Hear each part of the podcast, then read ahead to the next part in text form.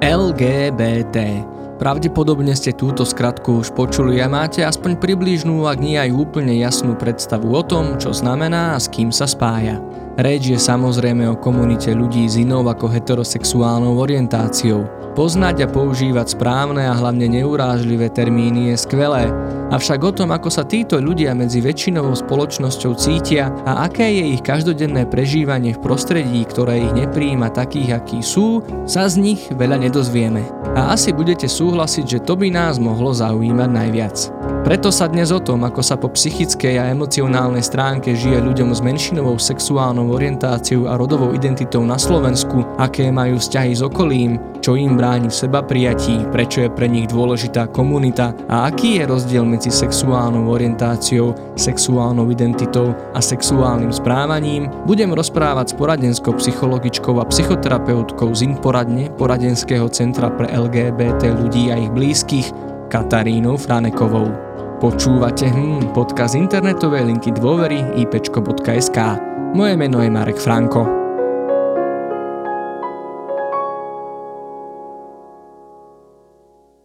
Pani Franeková, dobrý deň, vítajte u nás aspoň na diálku v našom štúdiu. Ďakujem, že ste prijali pozvanie do nášho podcastu. Zdravím vás, ja sa teším, že tu dnes môžem byť. Dnes sa budeme rozprávať teda o LGBT, téme, komunite, ľuďoch a ich psychických, emocionálnych problémoch.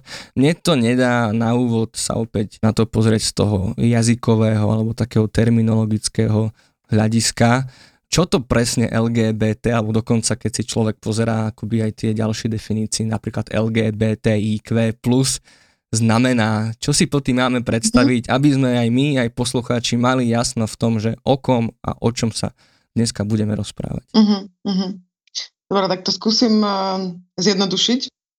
Asi tie prvé písmenka sú také zjavnejšie, tým sa asi viacero ľudí stretlo častejšie. Takže to L v tej skratke adresuje lesbické ženy, G gejských mužov, B zastrešuje bisexuálnu sexuálnu orientáciu, respektíve ľudí, ktorí teda sú emocionálne aj uh, sexuálne, vzťahovo priťahovaní uh, k obidvom rodom, aj k mužom, aj k ženám. T, T zachytáva transrodových ľudí, to znamená ľudí, u ktorých ich rodová identita, to znamená, ako sami seba vnímajú a prežívajú, nekorešponduje s ich biologickým pohlavím, s tým, ako sú vnímaní spoločnosťou a s tým, aký rod im bol pripísaný väčšinou teda pri narodení, tam to začína. Uh-huh. A potom teda, kebyže pokračujeme ďalej, častokrát uh, sa ešte medzi tými písmenkami spomína písmeno Q a to má také dve roviny. Jedna môže byť uh, anglické slovičko questioning. Táto skrátka chce zastrešiť aj ľudí, ktorí sa hľadajú v téme či už svojej rodovej identity alebo sexuálnej orientácie, čiže questioning. Uh-huh. Alebo teda potom queer.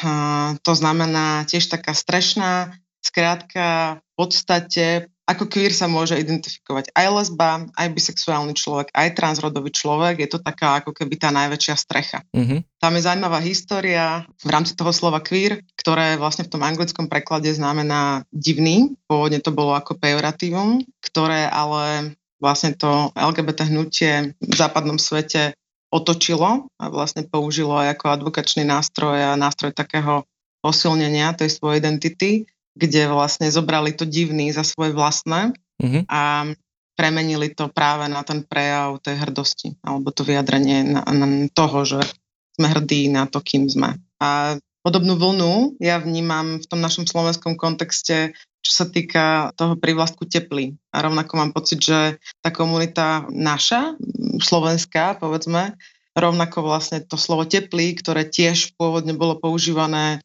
prevažne, alebo teda len pejoratívne, tak dnes už s ním pracujú samotní LGBT ľudia trošku inak. Tiež sa to rôzni naprieč komunitou, ale mnohí práve cez to vyjadrujú to, že sú OK s tým, kým sú a sú na to hrdí.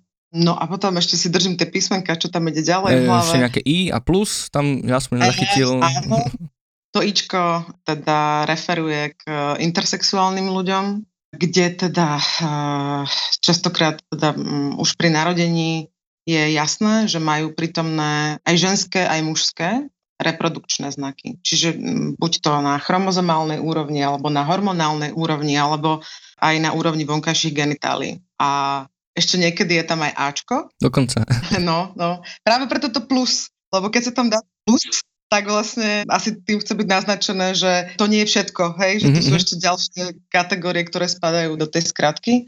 A ešte častokrát je tam aj to Ačko, ktoré zastrašuje asexualitu, respektíve hej. ľudí na asexuálnom spektre. Mm-hmm. Čo sa teda tiež vníma ako sexuálna orientácia. Mm-hmm. Aj keď tam častokrát až tak veľa toho sexuálneho kontextu práve nie je. Ja sa ešte na chvíľu pristavím vlastne pri tej terminológii. Keď už sme boli pri tom slove teplý, to som si naozaj všimol, že teda v komunite je to slovo používané, ale teda, že bežne sa ním títo ľudia označujú. Uh-huh. A teraz vlastne neviem, či by som ho mohol použiť aj ja, ako nie súčasť komunity. A zároveň, čo ma teda prekvapilo pri jednom rozhovore dávnejšie, je, že není zase také obľúbené alebo preferované slovo homosexuál, ktoré je práve v médiách uh-huh. väčšinovo používané na označenie LGBT komunity. Takže čo sú vlastne tie najlepšie slova, ako hovoriť o tejto téme? Je to ako teraz hovorím, no. že LGBT, že to je ten pojem, alebo môžeme hovoriť aj o teplých, alebo môžeme použiť aj slovo homosexuál. Uh-huh, uh-huh. No, teraz vlastne si uvedomujem, že som v takej veľmi zodpovednej pozícii, uh, cítim ako keby som teraz bola hovorkňou, takže asi iba taký disclaimer mám potrebu povedať, že ja dnes asi rozprávam o tom, ako ja to vnímam na základe tých skúseností, ktoré mám s fungovaním v tejto komunite, s prácou s ľuďmi z komunity. Ale možno taká dobrá paralela, ktorou by som mohla začať pri tej odpovedi na vašu otázku je, že keď sa pozrieme na tú majoritu, na ľudí s heterosexuálnou orientáciou a s cizrodovou identitou, to presne môžem ešte dovysvetliť. Ano. Tak cis, vlastne cisrodová identita je tým protipolom k transrodovej identite. Mm-hmm. A cisrodový človek je vlastne ten človek, u ktorého tá rodová identita sedí s tým biologickým pohlavím a nie je tam žiadny konflikt ani žiadne otázky, mm, žiadny rozpor. Mm-hmm. No ale teda e, v tej majorite samotnej to, že niekto je heterosexuálny a že niekto je cisrodový, tak e, nutne neznamená identickosť alebo uniformitu. Čiže vlastne aj v tej majorite samotnej je teda tej diverzity dosť. No a to isté je v tej minorite.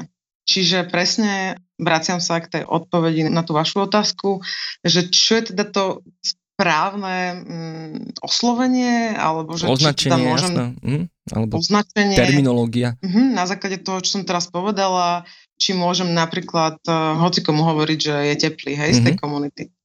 No a to je presne, že tie názory na toto sa aj v komunite samotnej rôznia. Pre niekoho je to veľmi OK, pre niekoho naopak uh, nie. Čiže najlepšie je sa orientovať podľa toho, ako človek sám o sebe hovorí. Aký narratív vlastne používa sám na obsiahnutie seba. Mm-hmm. A teda ísť podľa toho. Hej? Čiže mm-hmm. keď sa s tým človekom rozprávam, počúvam ho a počujem, že sám vlastne má tieto slova v slovníku, presne ako napríklad to slovo teplý, tak e, je veľká šanca, že bude v pohode s tým, aj keď ja tak mu budem mhm. hovoriť. Mm. Alebo keď ja budem používať uh, toto slovo na vzťahovanie sa k nemu. Ale aj tak nezaškodí si to overiť. Keď si nie ste istí, je určite, si myslím, že väčšina LGBT ľudí skôr uvíta tú otázku, že či je to OK, lebo vlastne značí záujem a značí to, že ja nad tým e, premyšľam, že čo ty potrebuješ. Mm-hmm. Čo práve vo vzťahu tej majority k minorite nie je až také štandardné. LGBT ľudia nie sú na to až tak veľmi zvyknutí. Mm-hmm. Ale chápem teda asi, že ten pojem LGBT akoby je taký ten neutrálny, ktorý môžeme teraz využívať. Je to v pohode pre vás. Je to najkračšie, no jasné. Ale čo ma zaujalo skôr, to bola vlastne dokonca poznámka vášho kolegu, ktorým som sa pred pár rokmi hm. stretol, že homosexuál, homosexuáli, že je anachronizmus, to znamená, že slovo staré a slovo, ktoré už by sa v dnešnej dobe nemalo využívať. Čo je za problém s týmto slovom, ktoré naozaj je podľa mňa na 90% používané v médiách a v spoločnosti. Áno, áno, lebo to je to slovo, ktoré asi v tom našom kontexte najviac poznáme. Problém s ním je taký, že um, prišlo do používania práve cez ten um, medicínsky, patologický diskurs z minulosti. Čiže sú na ňo takéto asociácie. že presne homosexualita, keď eh, bola ešte kriminalizovaná, keď um, sa pokladala za duševnú chorobu. Hej, za Čo už teraz nie je ani choroba, ani tak. deviácia, hej. ani duševná tak, porucha. Presne variácia sexuálnej identity. No a to je presne, myslím si, že to vymedzovanie sa voči tomu, že tento termín už nie, súvisí práve s tým odklonom už od tohto, od tej minulosti, ktorá bola patologizujúca.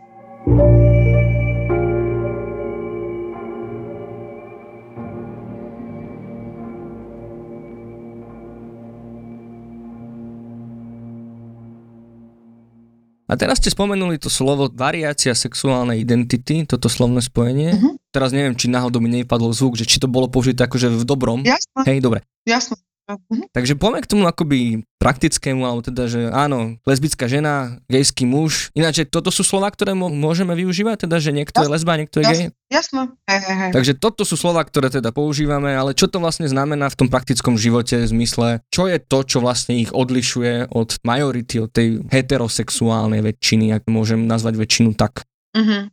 Tak e, asi to, čo tu je kľúčové, je, že tá odlišnosť je v, teda u LGB ľudí, mm-hmm. aj, lebo ešte aj to treba rozlišiť, čiže u lezieb gejov, bisexuálnych uh, ľudí, a teda hlavne u lezieb gejov, tá odlišnosť je v tom, ku komu sú priťahovaní oproti tej majorite, hej. Mm-hmm. To znamená, že s kým túžia vytvárať vzťahy, čiže vzťahová, romantická a taktiež sexuálna príťažlivosť uh, voči osobám rovnakého rodu. Čiže presne u lezieb je to príťažlivosť voči ženám, geo je to priťažlivosť voči mužom, u bisexuálnych ľudí je to, to, to vlastne môže byť rôzne. Mm-hmm. Preto som hovorila, že to je ešte taká špecifická kategória, pretože oni veľmi ľahko môžu byť tou majoritou vlastne nevidení. Pretože keď z hodou okolností bisexuálna žena, povedzme, je vo vzťahu dlhoročnom s mužom, tak tá časť jej identity, ktorá nejakým spôsobom sa vzťahuje k ženám, je svojím spôsobom neviditeľná tom časovom období, kedy je v tom vzťahu s mužom. Neviem, či to dáva zmysel. Dáva, dáva, áno, rozumiem úplne. Hm? A v akom kontexte presne znamená identita, sexuálna identita oproti možno tej sexuálnej orientácii, ktorú si asi viem predstaviť, teda tam je to priťahovanie alebo tá túžba, potom vzťahu aj romantickom, mm-hmm. to je možno tá orientácia, k tomu dobre rozumiem. Jasné. Čo je potom? A sexuálna identita, ja odpoviem, hej, mm-hmm. aby sme sa v tom nezamotávali. Sexuálna identita asi najviac je prepojená práve so sexuálnou orientáciou pretože teda najviac zachytáva to, ku komu ja som priťahovaný ako človek. Hej?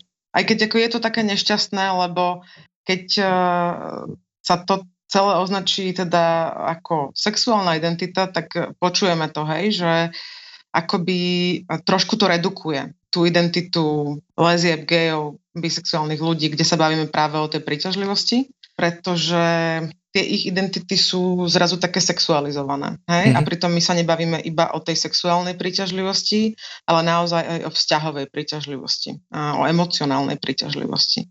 Takže tá definícia sexuálna identita áno, používa sa, ale mm-hmm. z môjho pohľadu je hodne redukujúca. Mm-hmm. Takže lepšie hovoriť o sexuálnej orientácii. Áno, mm-hmm. to neprepíšeme, hej, to, mm-hmm. že ten prívlastok sexuálna, sexuálna je tam stále, mm-hmm. bohužiaľ.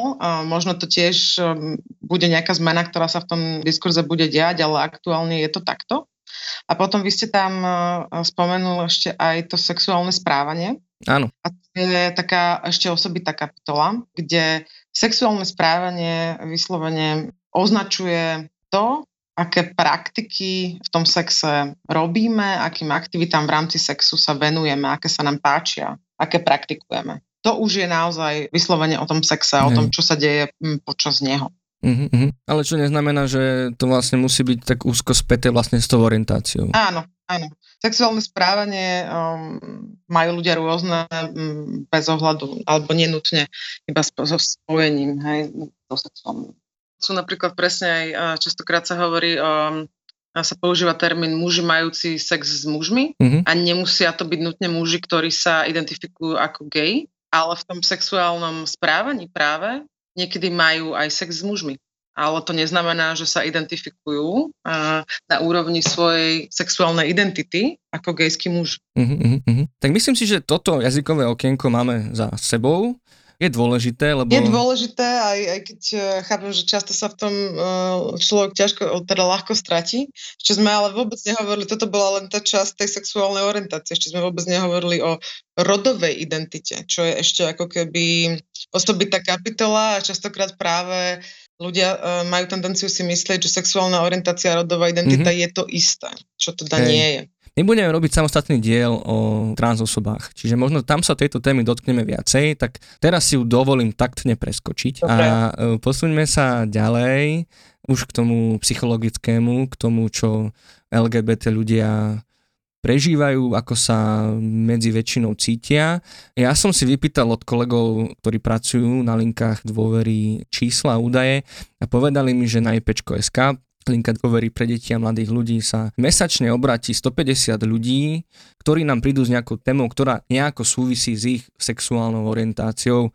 A najčastejšie nám z toho vyšlo, že vlastne cítia osamelosť. Totálnej väčšine je to vlastne o vzťahoch, v nejakej partii, o vzťahoch v rodine, o vzťahoch s partnerom. A oni, ak cítia, že sú niečo iní, odlišní, tak okrem toho, že majú sami ten zmetok v sebe, že kam patrím, tak naráža to vlastne aj na tie vzťahové problémy, že ako si nájsť vzťah, ako si vytvoriť vzťah, komu môžem čo prezradiť, komu nie, ako to bude pôsobiť. Korešponduje to aj s vašimi skúsenosťami z Imporadne, prípadne čo ešte vy riešite ako poradenská psychologička a ak to teda sedí, tak aké je to byť LGBT mladým človekom na Slovensku? Mm. To je niekoľko, niekoľko otázok, rozmýšľam, ktorou začať. No tak asi najprv plus minus to sedí, mm-hmm. toto, čo hovoríte aj s tými našimi skúsenosťami. My práve máme za to obdobie fungovania Inforadne asi najväčšiu časť klientely práve ľudia do 35 rokov, aj keď teda sú tam aj starší, ale ja napríklad, ja robím vyslovene osobné psychologické poradenstvo a teda terapeutické sedenia a tam naozaj nemám ľudí viac ako 40 ročných aktuálne. Mm-hmm. Takže hej. No a hm, ako je to vlastne celé prepojené? Skúsim to uh, približiť tak, aby som to nejako zjednodušila a nie naopak um, to viac zamiešala alebo zamotala. Mm-hmm. Takže častokrát vlastne um, na pozadí um, tých obáv a strachov ktoré ste aj vy spomínali v súvislosti s prijatím, respektíve neprijatím a odmietnutím v tom sociálnom kontexte, či už teda v partii mm, kamarátov, alebo v rodine, alebo v školských kolektívoch, celkovo v tom okolitom svete. Na pozadí toho je práve častokrát internalizovaná homofóbia, a bifobia, transfóbia. Čo to vlastne je, táto internalizovaná homofóbia, bifobia, transfóbia? A sú také spojené nádoby, lebo v podstate, keď sa na to pozrieme od momentu, kedy sa LGBT človek narodí mm, do tejto spoločnosti, do tejto našej kultúry, v ktorej ďalej vyrastá, tak e, počúva rôzne odkazy, nie priamo mm, voči sebe, že ty, Joško, si taký a taký. Ale pravdou je, že to uvedomenie, mm, že človek nejakým spôsobom patrí do tejto menšiny, u mnohých začína už v detstve a potom silnejšie preráža okolo toho 12. roku života približne. Hej? Tam už sa to vlastne zintenzívňuje spolu s tou adolescenciou a s tým kladením si tých otázok alebo s tou potrebou odpovede na tie otázky, kto som. Hej? No a tam práve sa zosilňujú všetky tie veci, správy, odkazy, ktoré ľudia napočúvali počas toho svojho dospievania v tejto spoločnosti alebo vyrastania. Hej. Čiže toto všetko, čo ja počujem doma od rodičov, v škole od učiteľov, v správach, čo si prečítam na internete, tak to všetko vlastne potom ku mne prichádza, keď sa ocitám v tom období vlastného seba prijatia. Hej? Mm. A to je vlastne to, čo svojím spôsobom u niektorých znemožňuje a u niektorých veľmi blokuje to seba prijatie, lebo tie odkazy si človek znútorňuje do tej svojej vlastnej identity, do vnímania seba. Hej? Čiže keď ja povedzme, počúvam o sebe, že som nenormálna, že som um, hrozbou tradičnej rodiny, že som kultúrou smrti, že nemám vlastne rovnakú hodnotu mm-hmm. ako ostatní ľudia v tejto spoločnosti, tak pochopiteľne je potom ťažké pre mňa prijať to, aká som. No a potom Jasné, že keď toto vo mne je, ako moja integrálna súčasť, to skreslené vnímanie seba na základe toho, čo počúvam z toho prostredia alebo z toho svojho okolia, tak jasné, že to potom formuje moje vzťahovanie sa k tomu okoliu. Čiže vznikajú alebo pretrvávajú ďalšie a ďalšie obavy vo vzťahu vlastne z interakcií s tým okolitým svetom. Že sa presne s týmto stretnem že sa stretnem s tým nepriatím, že sa stretnem s tým odmietnutím, s tými posmeškami, s tými nadávkami, s fyzickým násilím. Keď, dajme tomu, hej, že ja mám ľudí v poradenských sedeniach, ktorí naozaj, keď sme sa bavili, ste spomínali to hľadanie si partnera, alebo to, že ako si nájsť vzťah. Ono je to teda dosť stiažené pre LGBT ľudí, keď vlastne sa tým štandardným rozpakom z toho, že mám niekoho osloviť na nejaké akcii, mm-hmm. lebo že kto vie, či sa mu budem páčiť alebo nepáčiť, sa vlastne pridáva u týchto ľudí ešte aj tá obava z toho, že sa stretnem s útokom. Mm-hmm. A toto nie je naozaj iracionálna obava, pretože naozaj hlavne gay muži majú takéto skúsenosti, kedy dajú najavo nejakému inému mužovi, že ty sa mi páčiš a bolo na nich zautočené.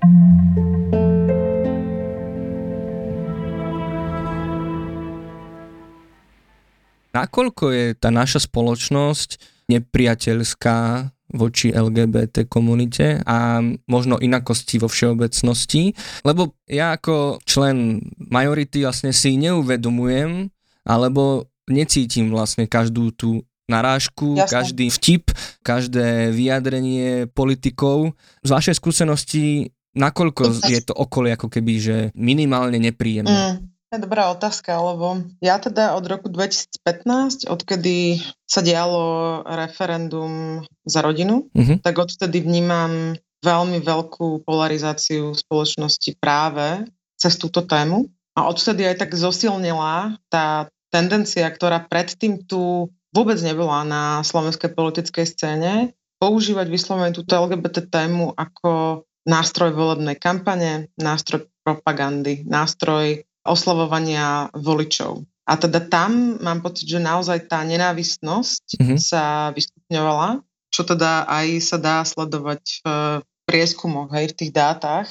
On tak môžem spomenúť, v roku 2019 robila Rada mládeže prieskum, ktorý teda mapoval vyslovene postoje mládeže mm-hmm. na vidieku a v mestách aj voči LGBT ľuďom, nielen. A tam sa teda ukázalo, že s výrokom homosexuáli by mali mať slobodnú možnosť žiť svoj život podľa svojich predstav. 66% tej mládeže v mestách nesúhlasilo mm-hmm. a 56% mládeže na vidieku nesúhlasilo.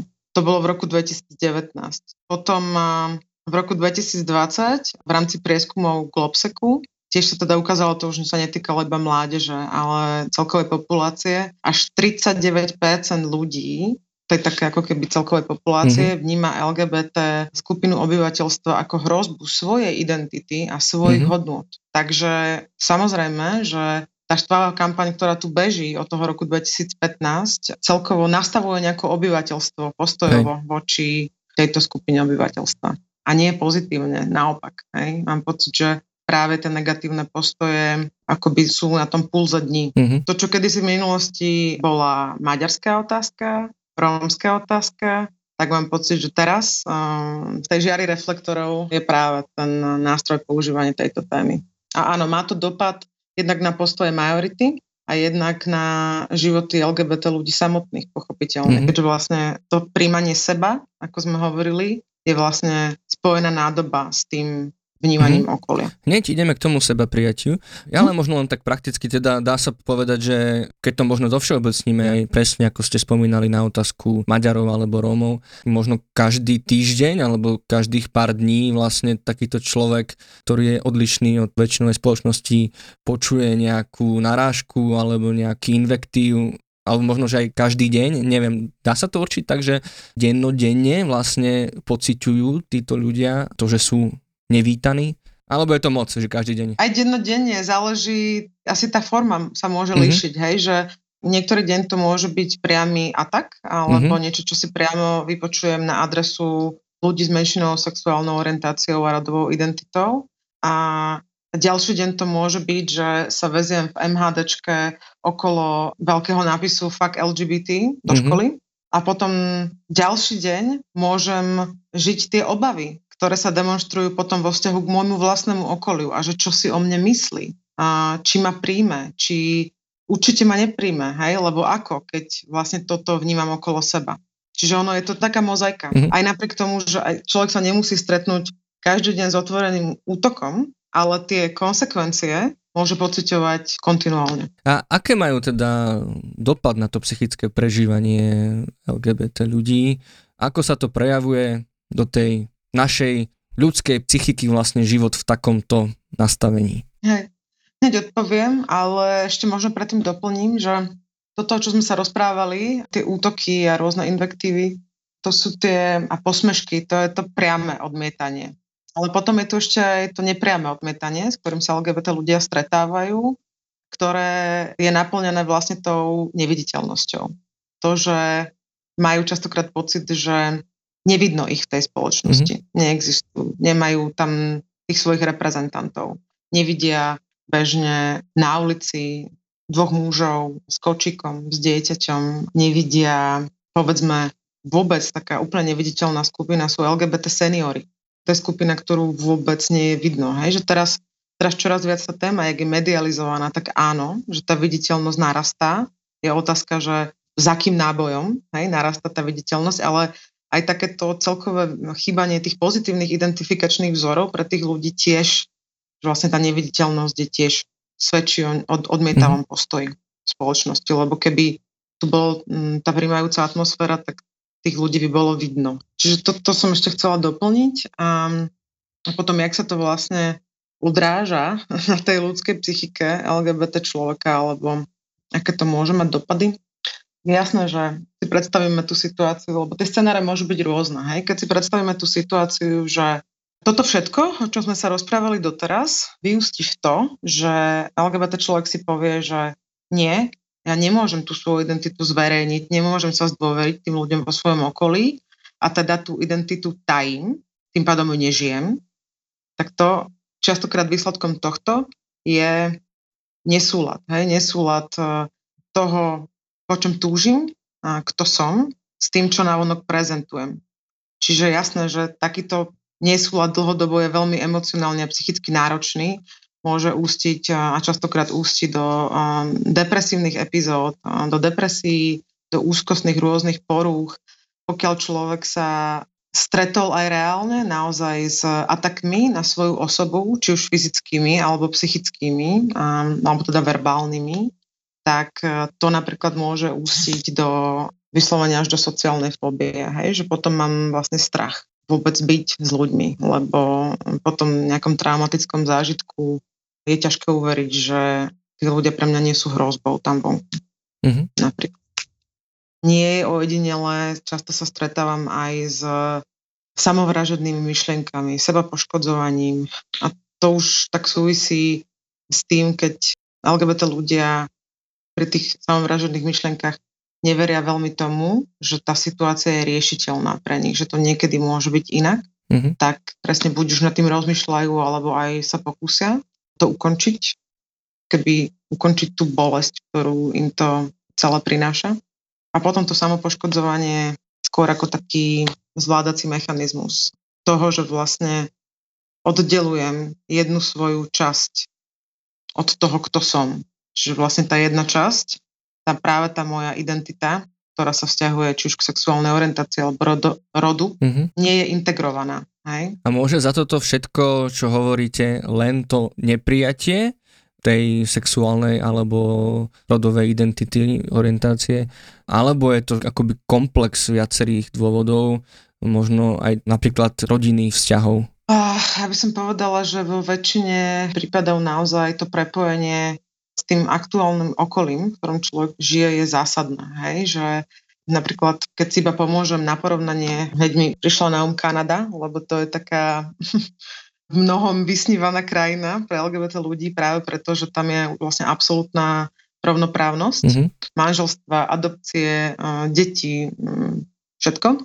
Dokonca aj cirkevné sobáša. Teda tam sa naozaj dá sledovať aj tá korelácia veľmi pekne, že oveľa nižšia miera duševných ochorení u LGBT ľudí, oveľa nižšia miera samovražd, hej, čiže tam sa naozaj dá, Kanada nie je jediná mm-hmm. z krajín, kde sa toto dá sledovať, čiže naozaj ten vzťah medzi tým prijatím alebo tej, aká je atmosféra v tej spoločnosti a potom mentálnym zdravím jednotlivcov je značná.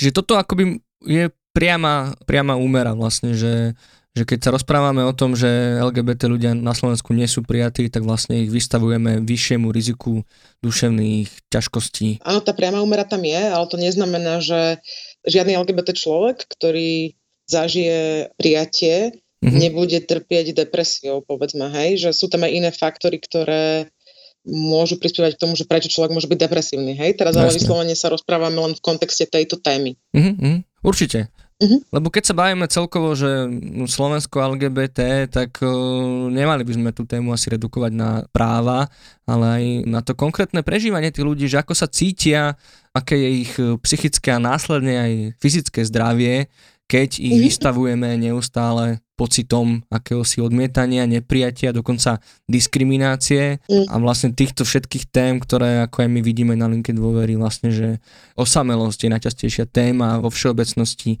čiže toto je tiež niečo, čomu sú vystavení.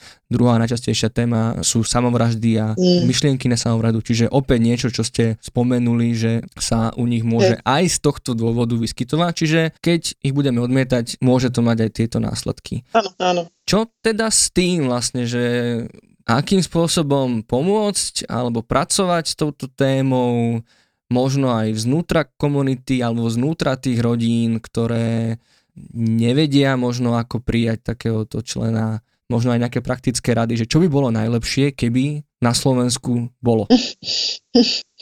Hmm, OK, tak uh, na úrovni rodín, mm-hmm. ktoré dajme tomu sa stretávajú s touto témou skrz práve niektoré zo svojich detí a teda identifikujú si to u seba, že vnímajú problém s prijatím takéhoto dieťaťa u seba, tak e, jednoznačne je dobré nerobiť z toho dieťaťa problém, ale skôr vyhľadať pomoc pre seba, mm-hmm. získavať si pre seba informácie, ako ja ako rodič môžem eh, transformovať ten svoj postoj, tak aby som lepšie vedel podporiť to svoje dieťa. To je jedna vec. Potom e, jasné, že hoci kto, e, teraz už idem nad tú úroveň rodín, rodín, hoci kto v podstate z tej majoritnej spoločnosti môže pomôcť LGBT človeku, pokiaľ ho má vo svojom okolí, tým, že bude to prijatie otvorene komunikovať. Pretože mnoho ľudí, dajme tomu, povie, že šok, ja nemám žiadny problém, som s tým OK, ale samotní LGBT ľudia to nemajú ako vedieť. A keďže na pozadí je väčšinou ten predpoklad, že nie, tá väčšinová spoločnosť s tým nie je OK, so mnou mm-hmm. nie je OK, tak uh, tie zážitky toho prijatia majú šancu ponúknuť korektívnu skúsenosť a sú liečivé a postupne vlastne majú aj ten potenciál, čím viac takýchto zážitkov človek má, LGBT človek, tak tým sa postupne aj e, môže meniť tá základná premisa že voči tomu vonkajšiemu svetu. Hej? Že ten LGBT človek e, po viacerých skúsenostiach prijatia sa postupne prestavuje z toho, že ten vonkajší svet ma predsa nemôže prijať k tomu, že vo svojom živote sa stretnem s ľuďmi, ktorí ma budú príjmať, aj s ľuďmi, ktorí ma nepríjmu. Mm-hmm. Hej, že sa mhm. to viac tak ako keby to začne licovať tú realitu. Lebo takto v skutočnosti je. Hej? Mm-hmm. A na úrovni toho samotného človeka, čo sa dá robiť, keď cítime, že môžeme byť iní, mm. čo môžem robiť s tým vlastne, ako sa vysporiadať no, s tým vlastným zmetkom, ako dosiahnuť to seba prijatie? To je väčšinou uh, proces, mm-hmm. hej, že nie je to, že ja urobím túto vec a potom na základe toho sa zmení tento môj stav, pretože je to, má to procesuálny charakter, celý ten proces coming outu a seba prijatia.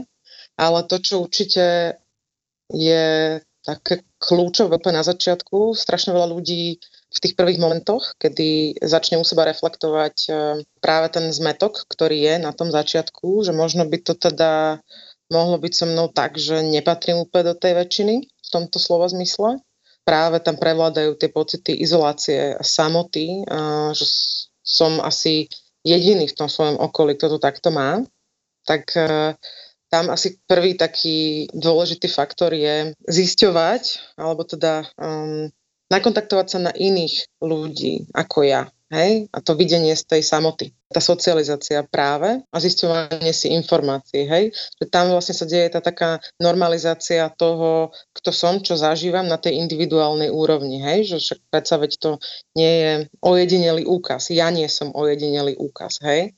A potom cez tie kontakty s inými ľuďmi človek e, môže začať zdieľať tú svoju skúsenosť a naozaj spoznáva tú svoju skúsenosť v skúsenostiach iných ľudí.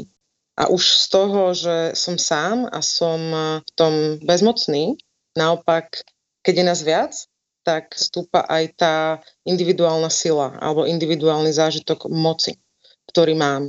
Práve preto vlastne e, tá potreba komunity a tej vlastne ako keby pre mnohých náhrady toho zážitku prijatia, ktorý, dáme tomu, nedostali v tých svojich nukleárnych rodinách.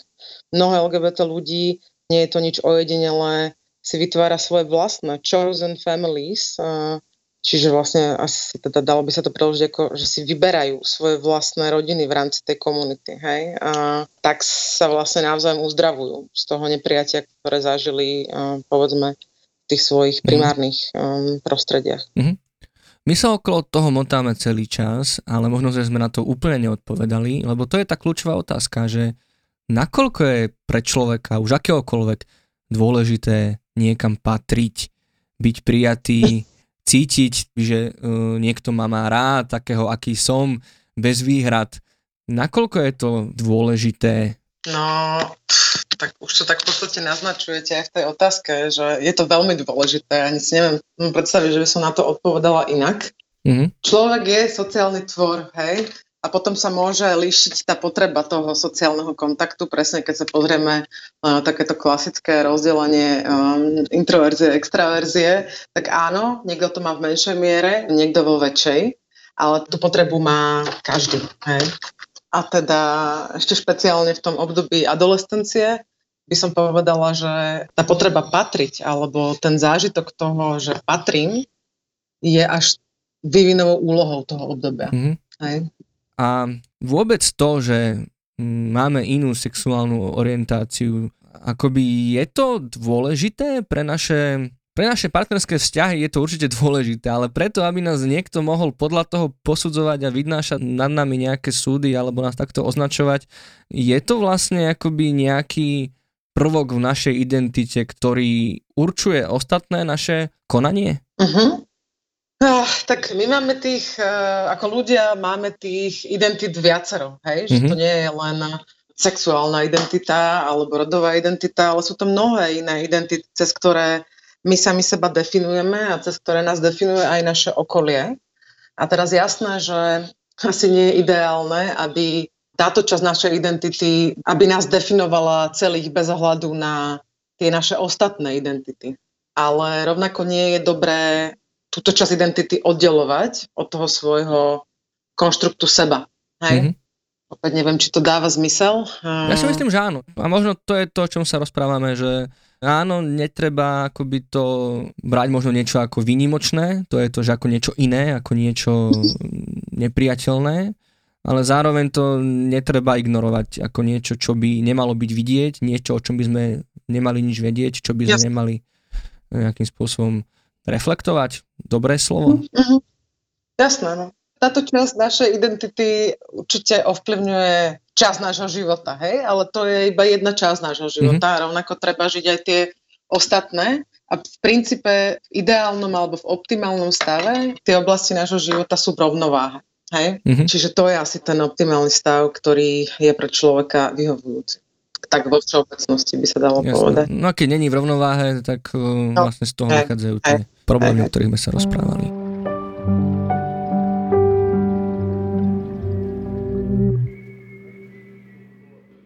A ja mám ešte na záver jednu otázku, možno, že sa oblúkom vrátime k tým úvodným, ale presne pre tú majoritu, pre tú väčšinu je možno fajn spýtať sa niekoho, či je LGBT, alebo keď máme pocit, že sa niekto správa podľa tých stereotypov, uh-huh. ktoré možno vidíme v médiách alebo v uh-huh. skečoch a takýchto nejakých komických komunikátoch a možno takého niekoho vidíme v realite. Uh-huh. Ako sa k tomu postaviť? Je možno dobré sa to človeka spýtať na rovinu, alebo naopak by sme si to nemali všímať, že mali by sme to prijať a nechať tak? Aký je ten najlepší prístup k tej inakosti z pohľadu majority? Jasno.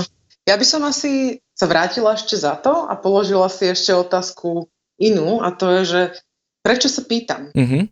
Lebo od toho sa bude odvíjať aj tá odpoveď. Záleží veľmi od toho zámeru, ktorý za tým mám. Hej? Že prečo sa potrebujem toho človeka na to spýtať? Čo to je? Je to moja zvedavosť? Alebo je to, že nejaká, akože tá potreba si overiť svoj vlastný predpoklad? Alebo je to naopak situácia, kedy stretnem nejakého takéhoto človeka a povedzme sa mi páči a chcem si overiť, že či teda patrí do tejto skupiny ľudí. Hej, čiže tá, tá motivácia za tým, by som mm-hmm. povedala, že je asi rozhodujúca, lebo ak to vychádza z našej zvedavosti, tak potom by som povedala, že mm, to asi mm, je niečo, čo si ten človek, ktorý je veľmi zvedavý a má potrebu sa pýtať, mohol nejak eh, sám v sebe riešiť a nie tou e, odpovedou na tú otázku. Mm-hmm. Pre mnohých LGBT ľudí to môže byť OK, tá otázka, a niektorí, pre niektorých iných, ktorí sami si tú otázku teraz v sebe riešia, mm-hmm. to môže byť um, zneistujúce, môže to byť príliš invazívne, lebo áno, je to tiež presne, že keď si to otočíme naopak, že je to štandardná otázka vo vzťahu presne zase teraz k majorite, že vidíme to, že by sa bežne pýtali ľudia, heterosexuálnych ľudí, povedzme na to, že asi hetero? Mm-hmm, Hej? Jasne. Naopak to nefunguje. Prečo? Mm-hmm. Skôr by som teda odporúčala um, asi nechať to na toho človeka samotného, keď teda mám takúto domnienku o niekom, mm-hmm. tak uh, by som asi odporúčala nechať tomu človeku priestor, nech on si vyberie ten vhodný čas a tú vhodnú situáciu a vôbec či mi o tom chce povedať. Mm-hmm, jasné, rozumiem. No je to teda akože um, aj ľudia, ktorí chcú byť tolerantní, ako ja poviem z vlastnej skúsenosti, teda presne som ostal v rozpakoch, že či keď som si to všimol alebo všímam, či je to no. dobré, či zlé a či Jasno. akoby... Akože ja si myslím, že svet sa neskončí, hej, keď sa spýtate a je za tým tá dobrá motivácia, hej. Ale Radšej by som to naozaj nechala na toho samotného LGBT človeka, pretože presne nemusí o tom nutne chcieť povedať každému. A keďže pre ľudí je možno ťažké hovoriť nie alebo odmietnúť niekoho v tej otázke, tak môže sa dostať on sám do nepríjemnej situácie. Potom ale, že čo je určite niečo, čo by som silne neodporúčala robiť, mm-hmm. je autovať niekoho, kto mne sa zdôveril, ktorý dal do mňa tú dôveru a povedal mi o tom, že patrí do tejto mm. LGBT menšiny, tak určite by som bez vedomia a súhlasu toho človeka nehovorila o tom iným ľuďom. Mm-hmm, to je vlastne ten coming out, že to prejavenie sa, že takúto orientáciu mám. Áno, áno. To je vonkajší coming out, ten coming out sa ešte tiež delí na vonkajší a vnútorný. My väčšinou, alebo teda tá väčšinová spoločnosť, jak rozumie tomu coming outu, tak väčšinou mu rozumie ako tej vonkajšej časti. Hej. A to je to vlastne, že poviem tým druhým ľuďom, druhému človeku o sebe. Hej? Mm-hmm. A potom ten vnútorný coming out, to je niečo, o čom sme sa rozprávali, to je vlastne celý ten proces vývinu LGBT identity a seba akceptácie, seba prijatia. Mm-hmm, mm-hmm. No, toto je strašne široká téma, ešte by som ja, o tom dalo isto rozprávať. Ale... Ja mám presne taký pocit, že ak som sa dotkla vôbec zlomku, tak, tak je dobré, no. Ale myslím, že na teraz môžeme skončiť, keď tak sa k tomu niekedy v budúcnosti vrátime. Uh-huh. Pani Franeková, ja vám veľmi pekne ďakujem za tento rozhovor a prajem všetko dobré vo vašej práci. Ďakujem aj ja a teda chcem pozvodiť všetkých, ktorí by mali záujem, či už o viac informácií, alebo aj samotných LGBT ľudí, ktorí počúvajú, ak sú presne v tej situácie, že cítia sa sami s tým všetkým, alebo majú rôzne iné otázky, ktoré by si potrebovali zodpovedať, neváhajte sa nám ozvať do Inforadne. Ďakujem veľmi pekne ešte raz. Ďakujem. A ozvať sa samozrejme môžete aj na linky dôvery ipečko.sk, dobrá linka, krízová linka pomoci, kde na váš chat, e-mail, telefón alebo videohovor čaká už 100 vyškolených odborníkov. Pomáhajúci podcast HM pre vás pripravujú dokumentarista Marek Franko, psychológovia Marek Madro a Lenka Nemcová a špeciálna pedagogička Zuzana Juráneková.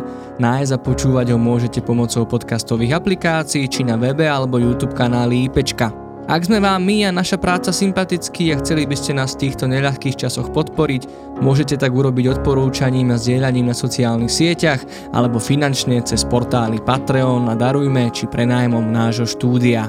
Vopred ďakujeme za každú pomoc a nezostávajte sami.